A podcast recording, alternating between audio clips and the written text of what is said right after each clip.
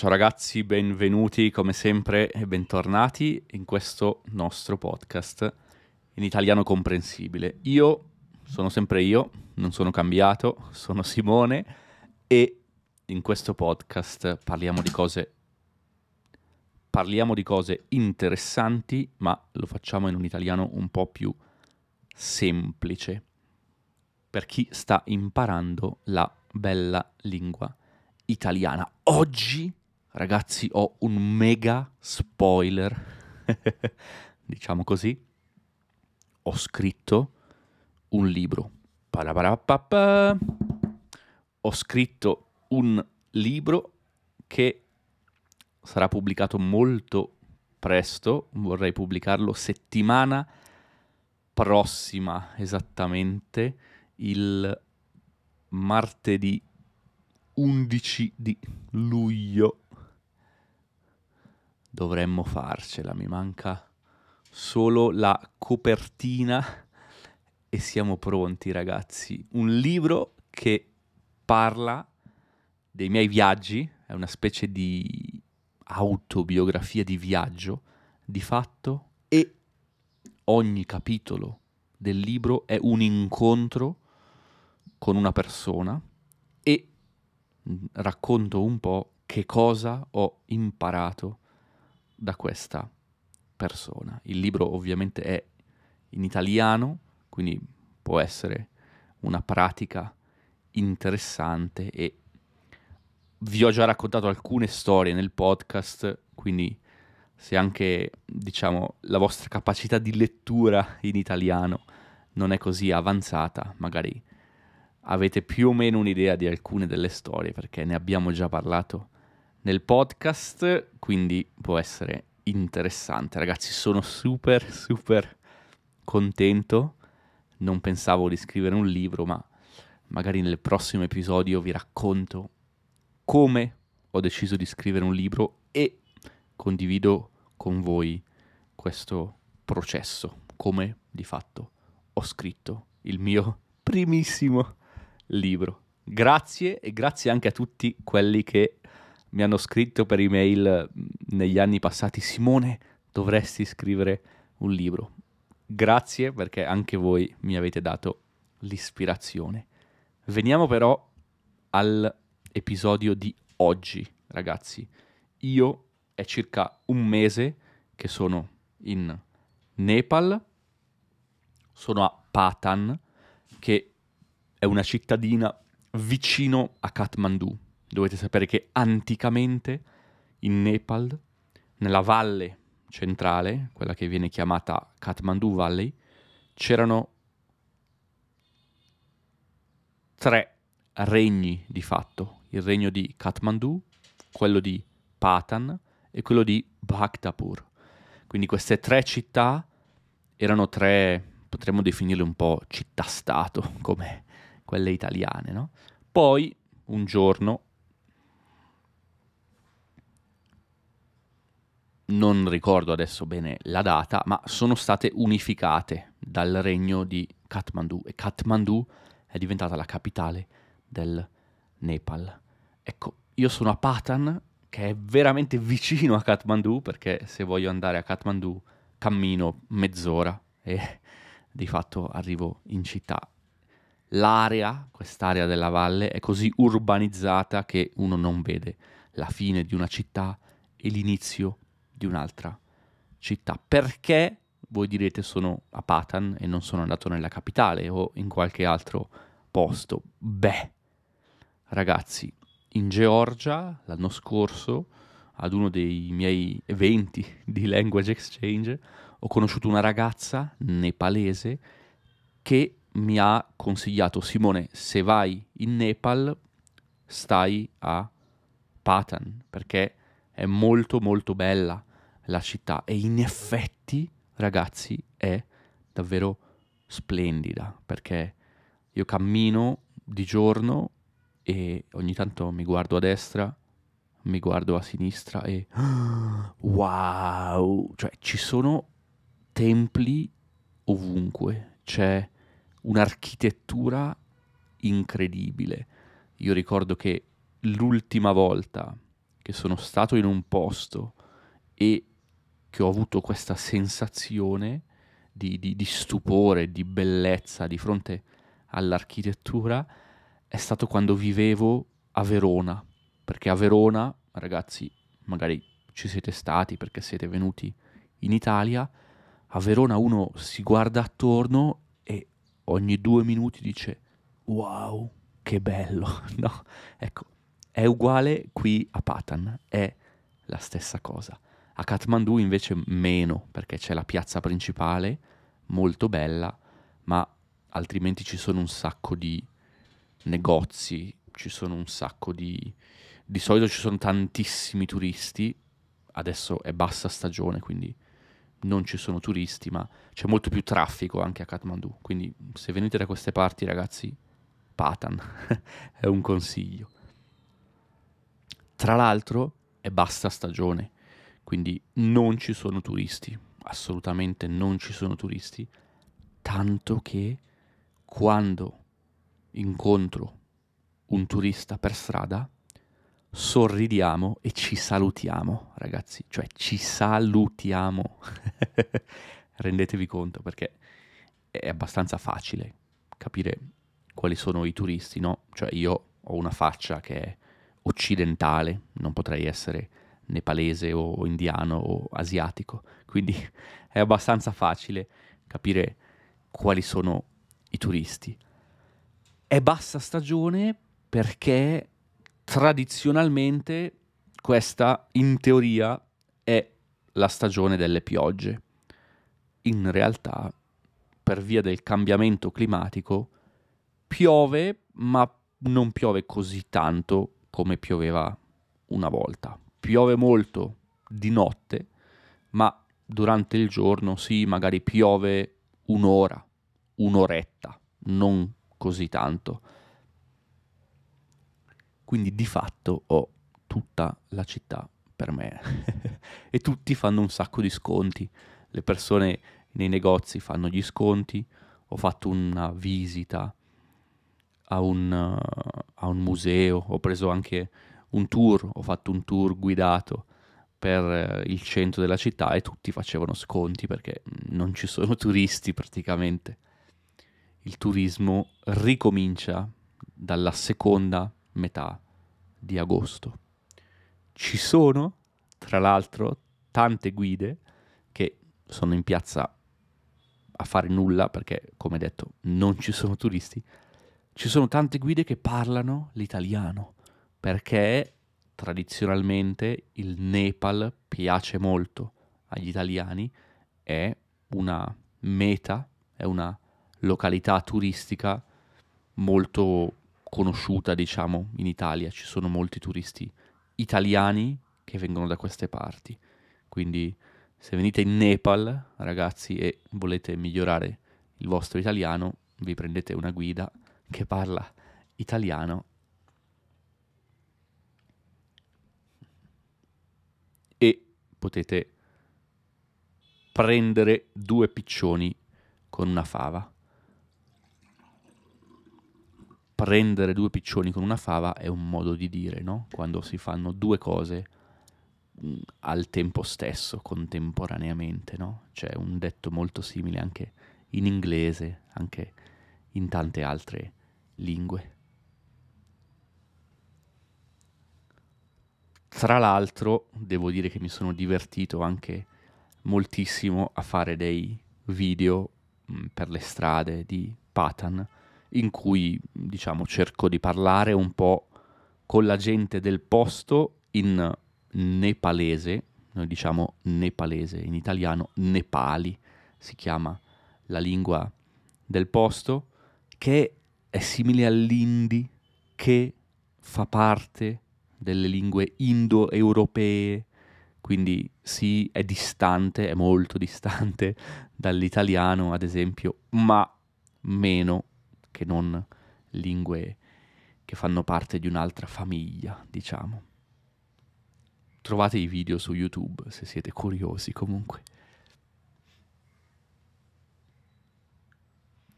Tra l'altro, proprio grazie a questi video che ho fatto per strada, ho conosciuto dei ragazzi simpaticissimi e quindi una volta alla settimana andiamo insieme a giocare a calcetto, no?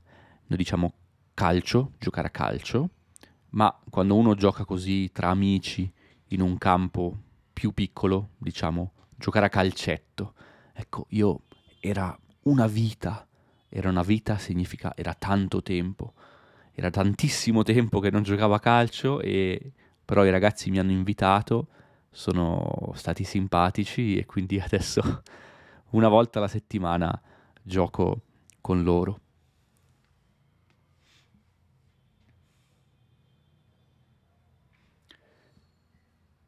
Anche qui dove sono, sono di fatto in un uh, hotel, è una camera di un hotel. Di solito se rimango in un posto per un mese preferisco un Airbnb, quindi affitto una camera, ma in Asia in generale cucinare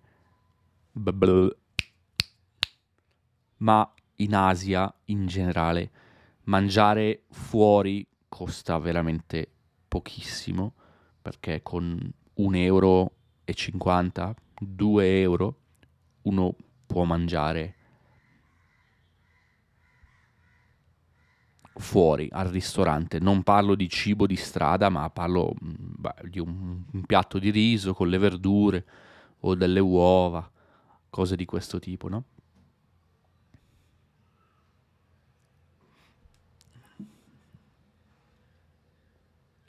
Quindi a differenza ad esempio della Georgia, dove stavo in un Airbnb e cucinavo io in casa, qui praticamente questo non serve perché forse costa di più comprare le cose al supermercato che non mangiare fuori.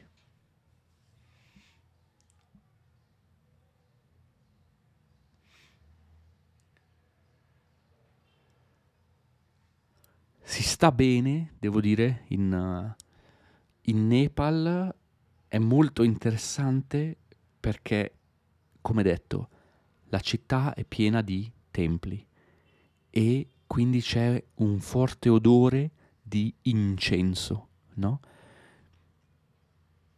L'odore di incenso per me è un po' l'odore di yoga, perché quando, quando c'è qualcuno che fa yoga, che pratica yoga, ha sempre un incenso acceso in casa o una volta ho fatto una lezione, due lezioni di yoga in vita mia e c'era questo odore di incenso, quindi è interessante. Tutta la città sa un po' di incenso e le persone si svegliano molto molto presto la mattina perché alle 5 e mezza del mattino già c'è luce e le persone escono di casa e vanno ai templi, passano da un tempio a pregare e poi iniziano la loro giornata di lavoro, i templi che aprono alle 5 della mattina, mi sembra dalle 5 di mattina fino alle 5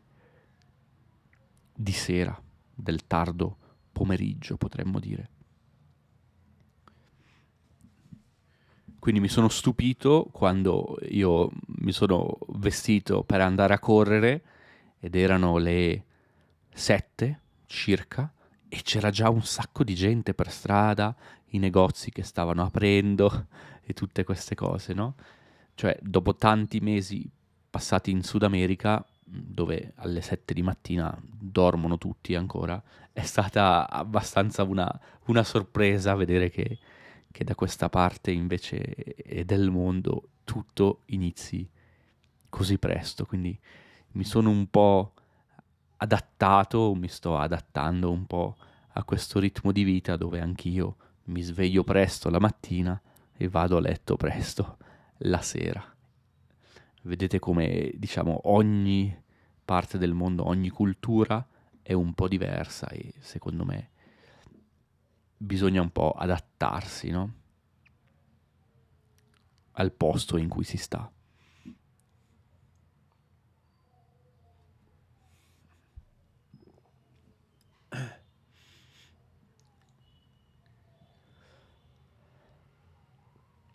In generale non sono venuto a fare trekking, quindi non sono venuto per andare in montagna. In realtà la gran parte delle persone che vengono in Nepal vanno a fare passeggiate in montagna, ma come detto è bassa stagione, quindi in alto, in montagna, sì, la pioggia può creare problemi, non è il momento per andare a fare delle passeggiate.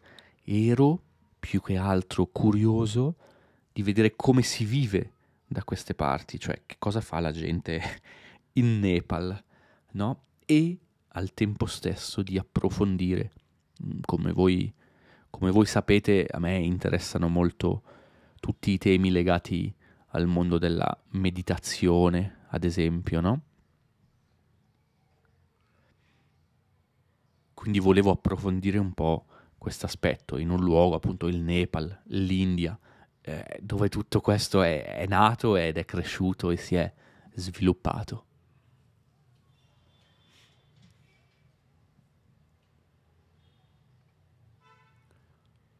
La gente in generale si muove in moto perché le strade sono piccole, quindi l'auto non è molto comoda. Eh, a volte ti ritrovi magari in macchina e stai guidando e mm, poi la strada diventa piccolissima e l'auto non passa. Ecco perché sono tutti in giro in moto o con, un, con uno scooter.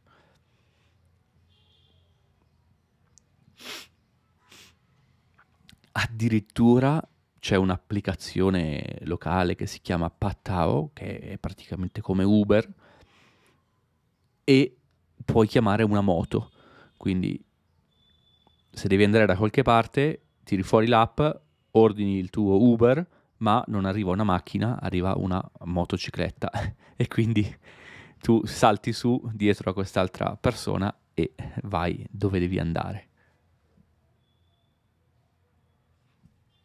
Mi sembra anche che in generale le persone qui in Nepal sono molto aperte, onestamente, sono simpatiche e sono amichevoli, ti aiutano, si può chiacchierare con tranquillità con chiunque, praticamente mi conoscono già tutti qui nel quartiere in cui sono, perché ogni tanto vado a prendere un caffè, quindi conosco quello che vende il caffè, ho comprato un paio di piccoli souvenir da portare a casa, da regalare e quindi anche la persona che vende i souvenir mi conosce perché, come detto, quasi l'unico turista in città. E quindi è carino, no? A me piace sempre questa sensazione molto carina, no? Sei in un posto, anche se magari sei arrivato da poco, ma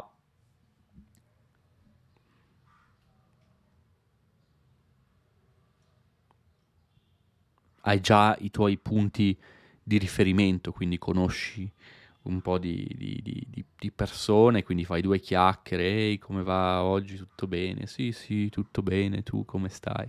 No? È carino, perché ti dà un'idea che stai, stai vivendo in un posto, non sei un turista, diciamo, di passaggio, ma sei lì per un po' di tempo, quindi puoi muoverti anche per la città senza usare il navigatore e impari ad orientarti e questo genere di cose.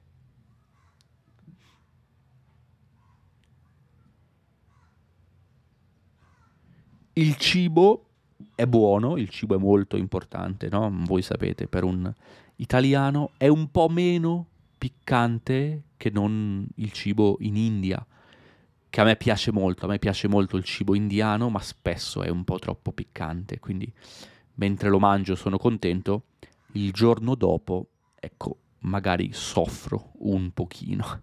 Qui invece è meno piccante, ma molto simile. E poi c'è questo cibo di questi ristoranti che si chiamano Nevari. Nevari è il nome della cultura, della popolazione originaria della valle di Kathmandu. Quindi queste persone parlano Nevari e parlano anche nepalese il nepalese appunto è diventata la lingua ufficiale, la lingua nazionale, ma non tutte le persone anticamente lo parlavano come lingua madre.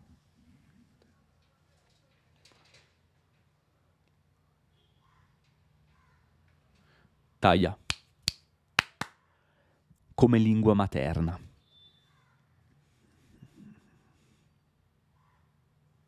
E quindi in particolare mi piace questo, questo cibo che hanno, questo cibo chiamato, loro lo chiamano Nevarikana, kana vuol dire cibo, no? in, in hindi, anche in, in nepali.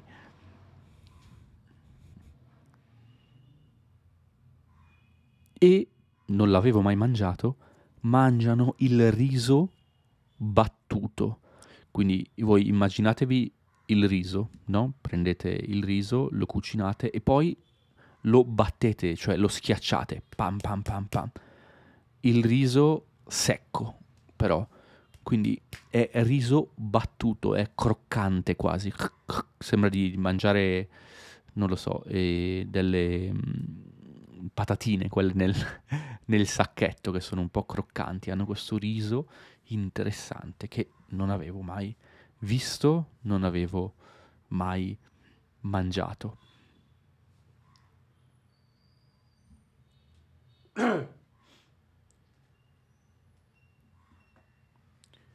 Quindi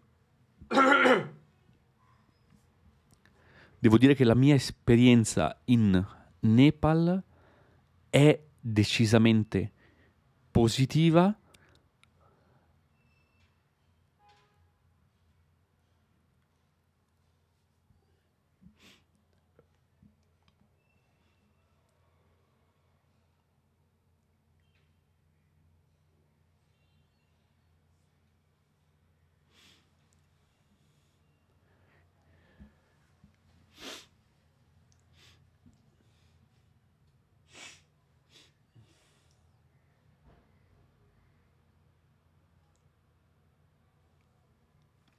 e sto imparando, ho imparato anche un po' di cose in più sia sul buddismo che sull'induismo, che sono secondo me un mondo molto molto diverso da quello a cui siamo abituati in Italia o in Occidente, perlomeno, ma molto molto interessante anche perché è una cultura di fatto millenaria, ragazzi, ma approfondiremo un po' questo discorso nel prossimo.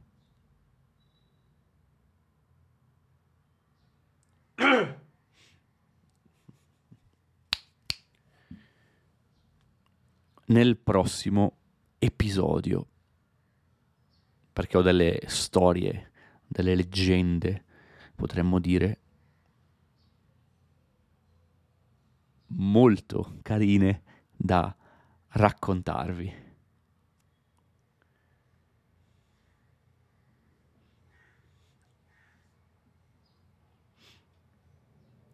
Per oggi è tutto e vi ricordo che se siete iscritti alla newsletter vi arriverà un'email che annuncia l'uscita del libro, ragazzi. Se non siete iscritti, iscrivetevi alla newsletter, è un buon momento.